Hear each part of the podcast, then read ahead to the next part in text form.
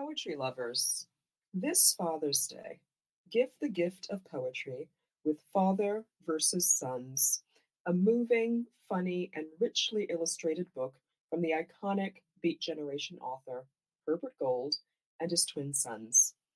Father versus Sons, a correspondence in poems. Again, it is September by Jessie Redmon Fauset.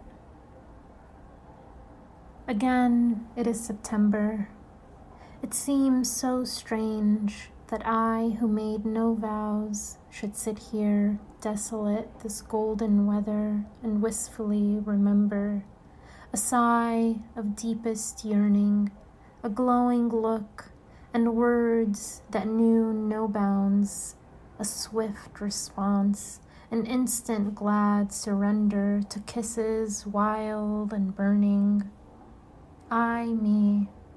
Again, it is September. It seems so strange that I, who kept those vows, should sit here lone and spent and mutely praying that I may not remember.